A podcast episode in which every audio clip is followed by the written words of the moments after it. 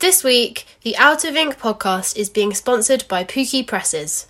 Pooki presses make presses for lino, woodcut, and wood engraving from sizes A4 to A2. They also make ball bearing barens and drying racks. Pooki presses come in a range of bright colours. Check out the website to see which colour suits you. Pooki Presses have kindly given us a discount code so you can get 5% off everything in their website. Just use the code out of ink or lowercase.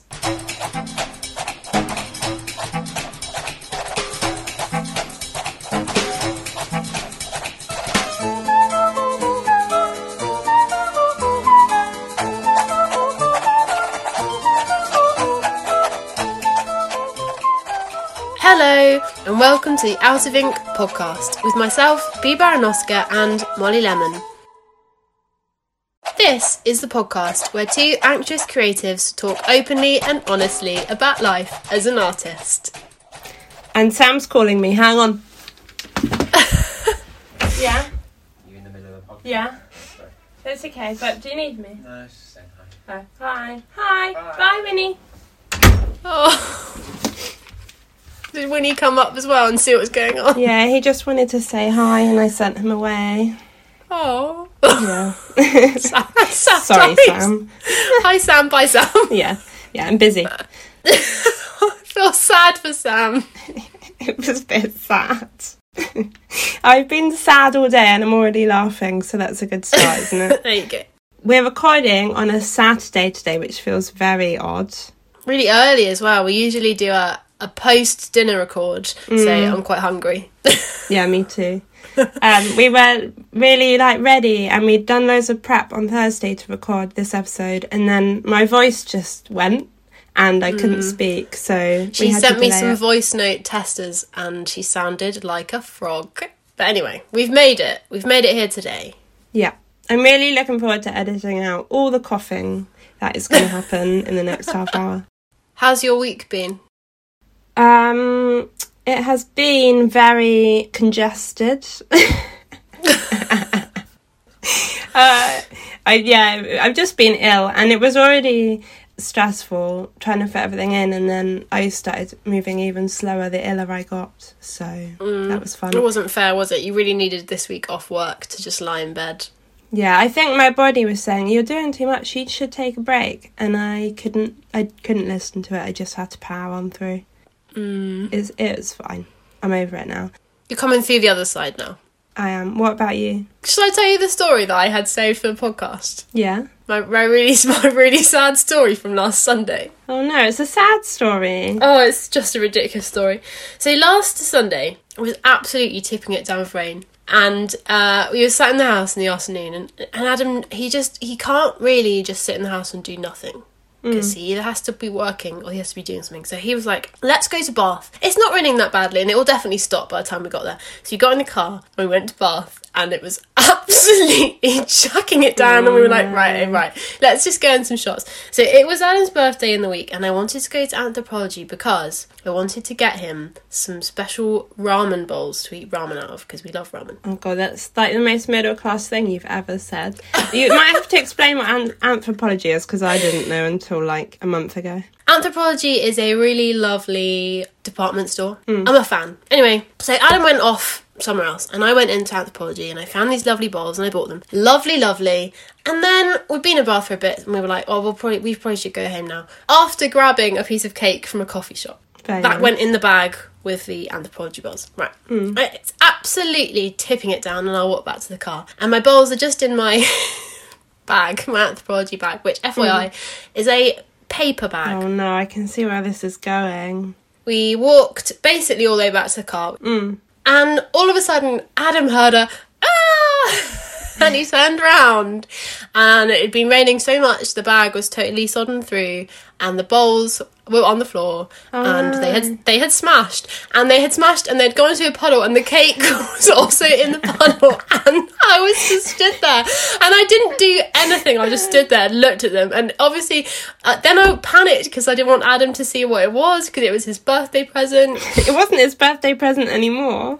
there were just there was just tears, there was anger. That Adam was like, "What is going on?" Anyway, then, because Anthropologie is very expensive, mm. so I couldn't just walk away from the situation. I then ran back to Anthropologie in the rain, clasping two broken bowls wrapped in sodden tissue paper. Got to the till. Were you crying still? No, not at this point. I said to the lady, I've literally just bought these and I broke them. And I'll be honest with you, they broke because you gave me a paper bag and it's raining and it's obviously not a very good bag. Hey, hey, you should have bought your own tote bag, love. She said, mm, it's kind of company policy that once once you bought something and it leaves the building, we can't really refund you.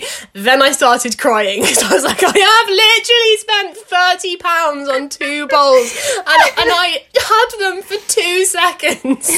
And then because I was crying and it was too socially awkward, she went, "Oh, yeah, fine, fine, just Oh this once, God. just this once, I'll replace them." That's just humiliating. It was awful. It was really awful. To be honest, the bowls smashing sound bad, but the Mm. crying in public sounds way worse. Could you now describe what a ramen or ramen bowl is? It's ramen, isn't it? Just a Like, what's different? because you don't want a soup bowl that's too wide and, and shallow and you don't want a cereal bowl because that's too small so it's just a bowl that is in between sizes of those two things Okay, specifically for a ramen. You can use it for other things you're really really dragging this one out now I, I wanted it for ramen because we didn't have the right size bowl for that at home Okay, well, I think we've all learnt something.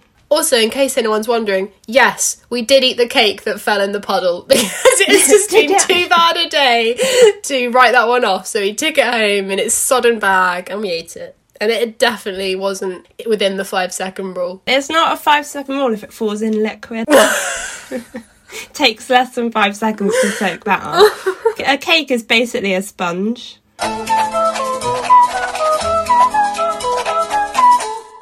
This week's anxiety scale is colours, which we'd had on the list for a while and hadn't done. Hmm. So anything that's not food related is good because it's generally always food related. Um, so Bea, what's your colour anxiety scale? Okay, so we decided that we're going to use Pantone colours for reference in case you want to look up these colours. But I didn't realise there are lots of types of Pantone colours, so we've gone for different ones. I don't That's understand. fine. If you, ju- I feel like you can Google them; they'll come up. Okay. So number ten, best day ever, not anxious at all. Mm. I don't know if this is allowed, but I, there's two colours here. Mm. Is that allowed? No. Okay, fine. Oh, uh, well, do you want to guess what it is? Like a bluey, greeny teal. Yeah, that's one of them. Is one it? of them, dark teal, 5473C. Lovely, lovely colour. But the second colour is the Mm-hmm. Hey, dusty I pink. said you can only have one. 6940. They're not even similar. Number one on the scale. You're so upset by that. It's really hard, this anxiety scale, because I honestly don't really have strong feelings about colours on the bottom end of the scale. Do you really. not? I've only got a few I like, and the rest are like in the bin. I know that pink's at the bottom of your scale. You don't know anything. Okay, number one, Mm. I've got sludge brown Mm, That is a bit four six four five C, which, fun fact, uh, is the colour my living room was painted when we moved in, and we hated it so much we started painting the walls on the first day, and we painted the walls to two seven six C. Oh my You'll, god! ha- you'll have to look up if you want to know what colour that is. It's a it's a navy blue. No spoiler. No one's going to be looking these up. Let's be honest. Today, I'm a four because it's been really, really sunny, and that is sure to bump the number up one point. I'm gonna guess it's a ivy green. No, I think I would rate higher than this. It's bright red, 485C. Uh, you know, like really vibrant raincoat Yeah, red. yeah. Just feel like it's a bit of a harsh colour, and uh, it's not for everyday use. I don't know what I'd want in bright red. I can't think of any walls or any items I'd want that colour. Exactly. I mean, Margie's got a bright red raincoat she looks quite cute in, but other than that, not mm. really a place for bright red today. no. Oh, we agree for once. Great. So for my least anxious day ever, number ten, I've gone for. Oh, do you want to guess? Go on. We don't usually guess all of them. I just No. feel like I just feel like you've put yellow there. Yeah, but what type of yellow? Mustard yellow. Yeah, exactly what I've written. Pantone 109, which isn't like I couldn't find the colour I wanted, but basically the brightest mm. mustardy yellow. I don't like a yellow with white mixed in. Horrible. I dislike that yellow. I only like a yellow ochre or a mustard yellow. I need it to be like a rich yellow. Yeah, and if you've been to Molly's house, you'll know that because she's got several walls painted in it, lots of home furnishings, lots of cushions. Yeah, but the thing is, you buy a pot of paint and it's not cheap. So you just fill your paint everything in it until the paint's used up. So that's what happened. Yeah. That's why our bedroom and our living room is yellow. yeah, Um, that's fine. It's lovely. I used to wear a lot of yellow and I used to have Sorry, sorry, you used to. You still wear lots of yellow. Yeah, okay. Well, I used to wear a lot more yellow than I do now. I had yellow rain boots. Um, And one time I was stood on the train station platform and a guy called me a banana because I was wearing my yellow boots and my yellow coat. So, for my most anxious day ever, you could show me all the browns, the sludgy browns in the world, all the greys. This colour's worse than them all, and it's a bit controversial, but it's lilac. Yeah, I could have guessed that as well. I know how much you hate. 264. I hate lilac so much. I know how much you hate lilac. There's nothing worse than lilac. It's just I'm not a fan. And then today I am uh, like a moss slash grassy green, which is three seven seven. Um, a three. I'm saying a four because I don't feel very good today. I feel a bit sad, but I've learned last week that you can fall a lot further than this. So I'm trying to bring my numbers up because I realised I think the highest we've ever been is like a five or a six, and we need to mm. at some point be up up at the top. So I'm at a four, even though I'm totally miserable.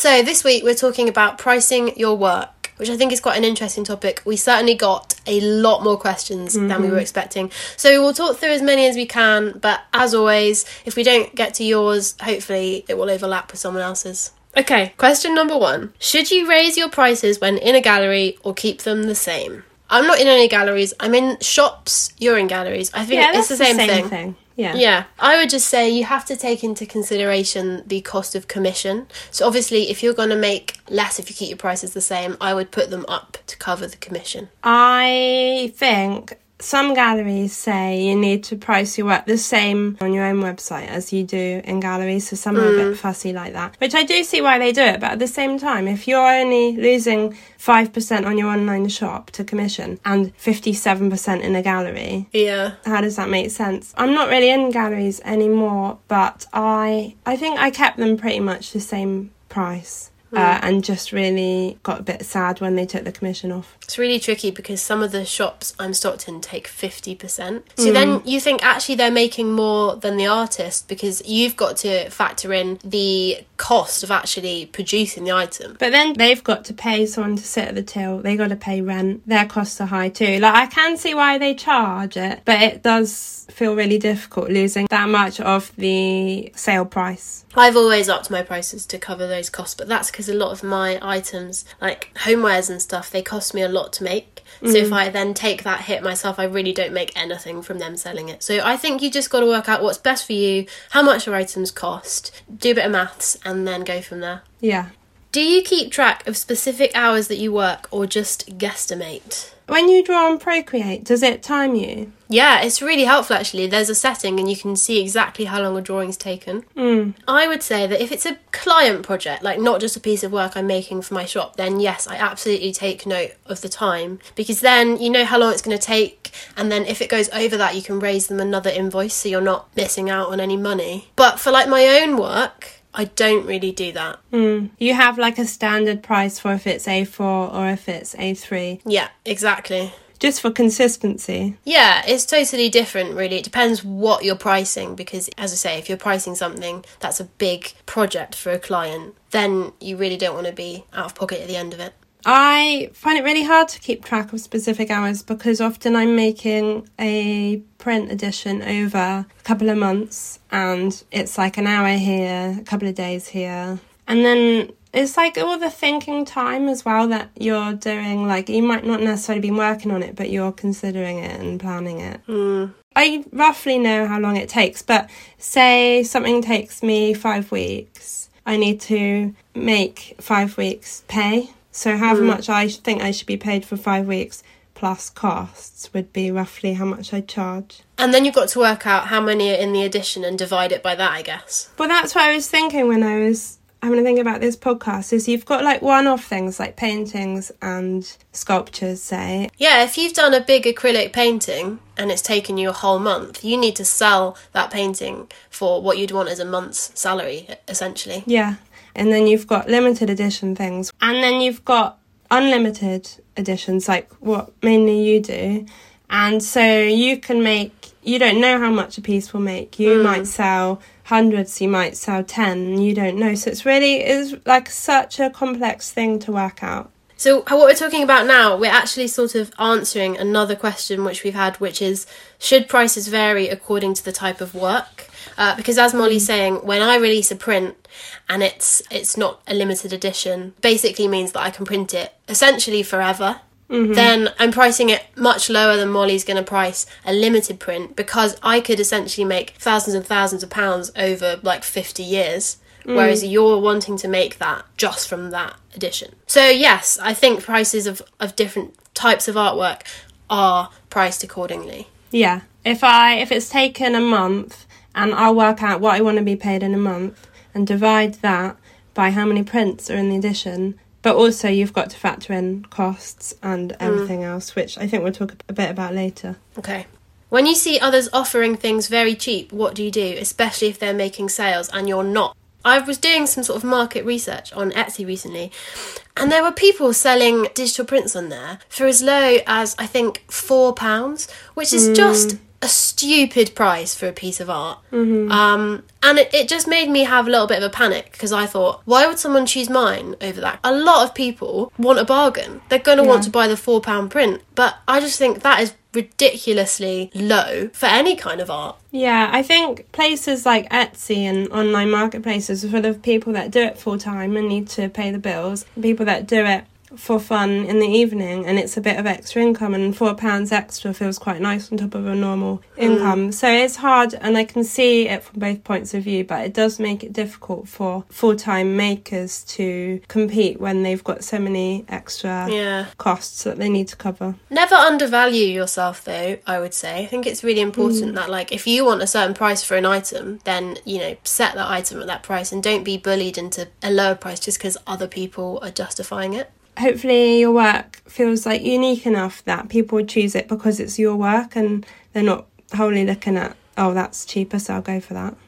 What if I'm new to an art form but still making decent work? Do I need to charge less? I don't know the answer to this. I'm going to hand over to Molly. I think it's a lot about confidence because when I first started wood engraving, I was selling my wood engravings for between like 10 and 12 pounds each. Wow, that's such a difference to Yeah. to now. And they were properly hand printed. I didn't have a press.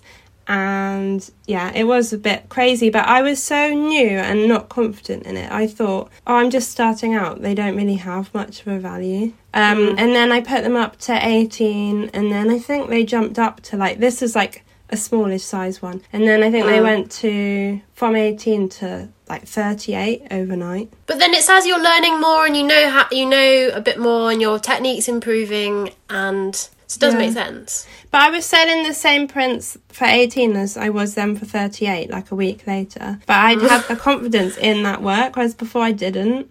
And also, Yeah. people do get annoyed with you if you're massively undercutting everyone else for whatever reason and they're trying to make a living. I definitely put my prices up when I needed my artwork to pay the bills. For illustrators, if you've been asked to illustrate a book, so say you've just graduated and it's your first ever book, they're mm. not going to offer you a lot of money, even if you're really good at what you do. Whereas if you've illustrated 50 books and Yeah. you've made a name for yourself, they're going to pay you a lot more. With this particular question, if you feel you're making decent work, which I'm sure you are, and you believe in it, there's nothing to stop you charging what artists charge who have been doing it for an extra five years. Um, as, if it's selling, then that's great. If it's not selling, maybe look at your pricing. But there's no rule about what you, you how you should price your work. I think he also just answered, Do you reprice your next piece when you realise you priced it wrong to begin with? Because that's when you were Yeah. saying you sold the same thing for 38 rather than 18. Yeah, but also when I was increasing my prices just because they were too low, and then I released a print and it didn't really sell. I knew I'd pushed it too far, and the next time I released a similar print, I brought it down in price. Mm. Yeah, so a little bit of trial and error then. And also, I guess it, it depends entirely on your audience as well. Mm. I find it more scary putting a price high and then if it doesn't sell, I don't want to bring it down in price because anyone that's bought it at the full price early on feels like it's not fair on them. I'd rather price it low and it all sell out and go, oh, I could have made more next time, I'll put it higher. That's how I feel when I have a sale and somebody's placed an order the day before and I think they paid more. But then you can't think like that because that happens, you know, with high street shops as well. I'm sure you've had, you know, you've, you've paid £30 for a jumper and then the next day they've gone, oh, 30% off everything. and you're like, oh, Yeah. great. I rarely do sales, but when I have done them, I've kind of made sure all the prints in the sale weren't on my shop for six months before because I feel that guilty. What should you do if you don't sell anything? I think that might not always be to do with price. Could be to do with uh, like the time of year, the fact that people's gas and electricity bills are going crazy at the moment, and people just Yeah. don't have the like disposable income, or that you just haven't found the right audience for your work. Yeah, I agree. Like when I wasn't selling things, my work was at its cheapest. It wasn't because it was too expensive, it's because no one was seeing it. So I think it'd work on marketing, work on your social media, maybe find some shops or galleries. If you're looking online and other people's pricing is on a par with yours, you're going to need to look at your marketing rather than your pricing, I think. Yeah. And also, if you price too cheap, people will think, oh, it must be no good. I often found when I upped my prices, I made more sales because it helped the customer. It kind of validated the fact it was worth something. yeah. it's so stupid, but it, you'll, you'll probably find if you up your prices, you'll sell more. When I look on places like eBay for, say, like a phone charger, I won't buy the cheapest. I'll buy like the middly one. Like the one that, oh, the cheap one probably will break. I'll go for a medium price. So I feel like it could be a bit like that with artwork. Do you include the cost of postage or do you charge this separately? Um I charge separately, which is controversial because I think Etsy prefers sellers to offer mm-hmm. free postage on everything and they bump you up. But I think it's nice to be transparent and to know what you're paying for the art and what you're paying for the postage. And I offer free postage over a certain amount, which Molly does too. Yeah. But I've never been scared to charge postage. Yeah, online marketplaces often kind of force you into putting free postage. I think mm. it's places like Amazon that Free Amazon Prime delivery next day, yeah. Yeah, and they put so much pressure on little businesses to try and imitate that, and it's really hard. Postage is so expensive and it takes a big cut of your profits. So you like you shouldn't be pressured into offering free postage just because, you know, other people are. What resources like websites, etc., are there to consult for pricing? I basically googled this and I couldn't find any like good sites. I just found blog posts and I basically realized that I don't think anyone really knows the answer and everyone makes it up to an extent. Um, and there's like you can Google it and you can find some tips and advice, but I don't. I wouldn't say there's like a definitive website that's the one to go to. Yeah, well, I was thinking because we came up with this topic, and then I started to panic that I didn't really have any answers. Um, because we're actually relatively new to running businesses, let's be honest. So, Yeah. If we ever sound clueless, we probably are. Um, so, but I've made a list of like everything to take into account when pricing works. So I'll read it out and you'll see how long it is and then realise why it's impossible to make like a calculator for it. So I've got to read my really bad handwriting, but things to factor in time wise, but also cost wise. Photography, time spent listing your products, travel, your pension, electricity, tool costs and maintenance, packaging, cost and time, hourly rate, tax, student loan, rent, previous year's experience, cost of materials, postage, commission, marketing time, and the cost of sending a newsletter, which I spend $70 a month on. Hang on a minute. Do you have a pension? No, but that's the thing. I, I haven't thought. oh, because oh, like normal people with normal jobs, they put money into pensions every month. Well, a lot of people do. I think I don't have a pension, mm. but should we be putting money aside when I sell a print? I don't think okay, I'll take two pounds out of that and put in my Yeah. pension, but maybe I should. And then I started looking at all these things, and it hurt my head a bit. And I thought, there's no way you could make. Well, you could make a calculator for that, but it's complex.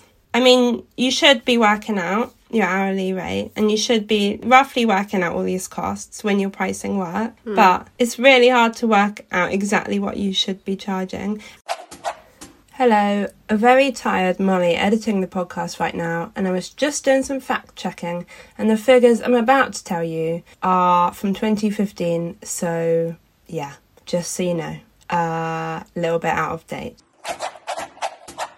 And I was looking up, in case anyone was interested, the hourly rate of an artist. And there is a recommended hourly rate of an artist by the Artists Union England. And they say if you're a new graduate artist, and it that suggests you've been to uni, but lots of artists don't go to uni, so there's no category for you. They don't probably seem to think about you. Um, but twenty pound and twenty five p an hour, which I charge now. Uh, so I've been doing it wrong. I didn't know you had an hourly rate. Do you actually work out? Yeah, I I always think oh twenty pound an hour and then do some maths. But um, if you you've been an artist for three plus years, uh, twenty six pounds and twenty five p. And if you have five years experience, thirty one pounds and twenty five p. So I should be charging thirty one pounds and twenty five p. So I I'm definitely undercharging. That's interesting. I, I did some research too, but my research said that instead of having an hourly rate, you should have a day rate because an hourly rate's quite difficult for mm. art, whereas a day rate, a day rate might work better for you actually because your work takes so long. Mm. It'd be easier to work out based on how many days you've been like printing, etc. Pricing for wholesale buyers and how do you find buyers and do you have a catalogue? I do have a catalogue, a wholesale catalogue. Hasn't been updated in ages because I stepped away from wholesale a bit. And I go back to it because I'm in the process of setting up an account on a website called Faire. Um, And Faire's like a website where you can list all your work and your wholesale prices, and then like they connect you with uh, shops and small retailers who are looking. Oh, I didn't know that. Yeah, who are like looking to buy wholesale art. Well, it's very early days. When I say I've started setting up, I've entered my email and they've sent me an email saying, would you like to set Well up your shop? Um, yeah, but it looks like it's going to take a long time. But I've seen a lot of people on Instagram, like other uh, small businesses, etc., using this and um, getting good results from it. So I'm going to definitely look into it because it can be quite daunting as a very small business contacting shops yourself. Faire does a lot of that work for you. So yeah, I'm not an expert in it, but if you are wanting to start selling your work wholesale, it's something to look into. And how would you do the pricing? I think in the past I've halved my prices for wholesale or I think it depends on the wholesale buyer. So, for example, if you're uh, selling to a little indie shop, they're going to be willing to pay a little bit more. Whereas if you're selling wholesale to like a huge department store, they're going to expect it for basically nothing. Um, yeah. I remember when I was really new and I hadn't been doing it very long, and I went to a big garden centre that I loved, and I said, "Do you want to stock my cards?" And they were really interested, and then they were like, "Can you send us a price list?" And I had never sold anything wholesale before, and mm. I was paying a lot to get my cards printed because I was getting them printed at really small batches, and as I say, I was really new at all of this, so I went back to them with a price, and they just basically laughed at me. They were like, "Oh no, no, no, we're gonna need you to like half that price," and and I just had to say no because I couldn't afford it. So mm. yeah. Do you give customers discount codes to encourage repeat shopping? We both do this on our newsletters, don't we? Uh, yeah. I, I offer a discount code when I release a new print on my newsletter, and it's thanking them for purchasing it straight away. And also, I often, when something comes out, I'm like, oh, I might get that, I might not. And it encourages people to make that sale rather than walk away, which is, yeah. you know, what you want as a business. You want people to buy with you. Which leads into I have codes, automatic codes set up on Etsy. So, like, if someone favourites something but doesn't buy it, I think they mm. get a code to be like, "Oh, we see you favorited that. Here's ten percent off." Because then I know that they like it, and that that mm. ten percent might be the difference between them just liking it and buying it. If you're a savvy shopper, you might go around liking people's Liking like all my stuff. favoriting. Well, if you if you want to know a tip, if you favorite things on Etsy that you like, wait a week. If you get a code, you can buy Yeah. it. I they Etsy also sends out automatic codes to repeat customers, which I think is nice because as a small business, I think it is quite important to uh, value your repeat customers. We love you if you're a repeat customer as a small business. Um, do you have any like advice or anything you'd want to add to any of that? Um, I would say don't be afraid to negotiate a price with someone and ask for what you think you're worth. And also, what are you laughing about? Just because my advice was don't negotiate, but you continue. But it, it's different because um, I- I'm talking about like probably client work as an illustrator, whereas Yeah. you're talking. Okay. Yeah. And I would also say, uh, if someone offers you a lower price for something and you really want the project, then Mm. you should always ask for something else in return. Uh, for example, I really wanted to do a book cover, and they offered me not a lot of money, but I Mm-hmm. wanted to do it. So I said, "Fine, I'll do it, but." You must put my name on the cover because I thought that'd be really good publicity. And I also said, and I want way more. I want you to send me way more copies of the book so I could sell them myself. So I got more out of it for me, even though they were paying. They wanted to pay me less. So yeah, you just got to work out what's good for you. Um, and I would say don't negotiate. And I'm talking in terms of on your online shop or at a gallery or at a market because it does my head in. Uh, it's just personal thing of mine. Only because I want to clarify that when I say negotiate, I'm talking about negotiating a higher fee. I'm talking about someone coming to me and saying, "Will you illustrate this map for me? I'll give you forty pounds." Yeah. And old me saying, "Yeah, sure, I really want forty pounds," but new me saying, "I'm worth way more than forty pounds. You can have this map, but it's going to be four hundred pounds." So I think Yeah. we're maybe on the same page there. I would never negotiate, not never, No. but I don't think you should negotiate much lower than you think you're worth. Yeah. So, because I do quite a lot of markets and I look after galleries, and so often people ask for like discounts, and it does my head in. And I do give discounts at shows. Say someone comes and they buy a lot of work and spend a couple hundred pounds, I will go, Look, I've given it to you for a bit less, or I've rounded it down as like a thank you, but that was my choice. Hmm. But the amount of people that go, Will you do this for £10 cheaper? And it does my head in because you'd never ask a big business to do that. And um, it was like, I think it was only two months ago, I was looking after a gallery, and a guy comes in and he picks up two pieces of artwork. I can't remember what he was buying, but it wasn't my artwork, but I was looking after the shop. And he said, Look, if I buy two, will you do it for, I don't know, £20 cheaper? And I was like, oh, I, I don't think we can do that. And he was like, but can you call the artist? And I was like, okay. So I got my phone out and I pretended to type in the artist's number and held it to my ear and then pretended they weren't answering. Put my phone back down and went, oh, they're not answering and I just really don't have the authority to like give you a discount. And then he went, okay. And then he bought the two items anyway and paid with his Apple Watch. And I just thought, okay, that's exactly why I didn't even entertain that question. Imagine walking into Anthropologie and going and going to the till with four bowls and going, I want two for the I want two for the price of four, please. kind of did do that, to be fair, let's be honest. You definitely, that was the worst example ever because you definitely got four bowls for five no. I didn't. Two of them were were mosaics by the time I'd finished with them. Whose fault was that? Do you have an update? I know everyone is on the edge of their seats whether you found your dream house. I have found my dream house. I've already moved in. I've mentally painted all the walls. I've tucked Margot into bed, and I haven't seen it yet. and I found this house two and a half weeks ago, and my viewing for it is still like four days away. And I think I've messaged Molly about it every single day. I love it. I, I love it on paper. I really hope I love it in person. Um, and also, I have to stop calling it the dream house because I feel like I'm really jinxing it. Yeah, you put too much pressure on it, and every, basically every house she sees in the meantime, you're like, no, no, no, it's not the dream house. Yeah, we did go and see a house yesterday, and Adam really liked it. And in my head, I'm just thinking, but it doesn't have this, and the dream house does. like, it is a bit ridiculous. But also, next podcast record, I will have seen said dream house, and I can confirm or deny whether or not it is in fact the dream. So stay tuned, as always.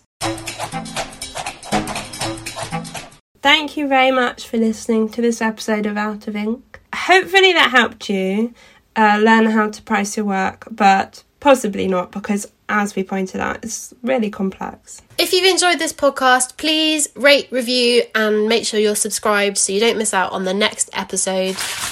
Oh my god! What? terrifying. oh my god, they were so scary. Wait, can you just clarify what actually fell? A bag of fake pumpkins.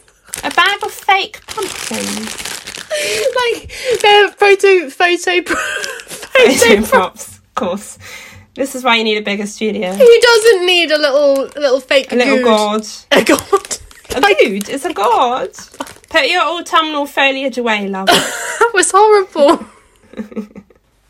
Molly, what are we going to be talking about next week? So next week we're going to be talking about consistency in your style as an artist. If it's important to keep the same style or if it's okay to chop and change. So, if you have any questions for us to answer, please send them in to outofink.podcast at gmail.com or alternatively send me and Molly a DM on Instagram. I have no idea how I'm going to edit this podcast. I have zero time. So if you are listening to this and it's Tuesday, a miracle has happened because I have found a spare six hours in my very, very busy schedule. What are you doing tomorrow? Are you, are you doing more? Packing um, orders. Yeah. So, you're going to have to get up at uh, 4 a.m. Yeah. But then I keep thinking, like, normally I'd be fine doing an all nighter, editing the podcast, and then packing orders all day. But because I'm not very well, I feel like my cold could come back. You know, when you're not quite out of a cold, it could get worse yeah. again. So I'm at I like a danger point there. So I need to, I need to be careful.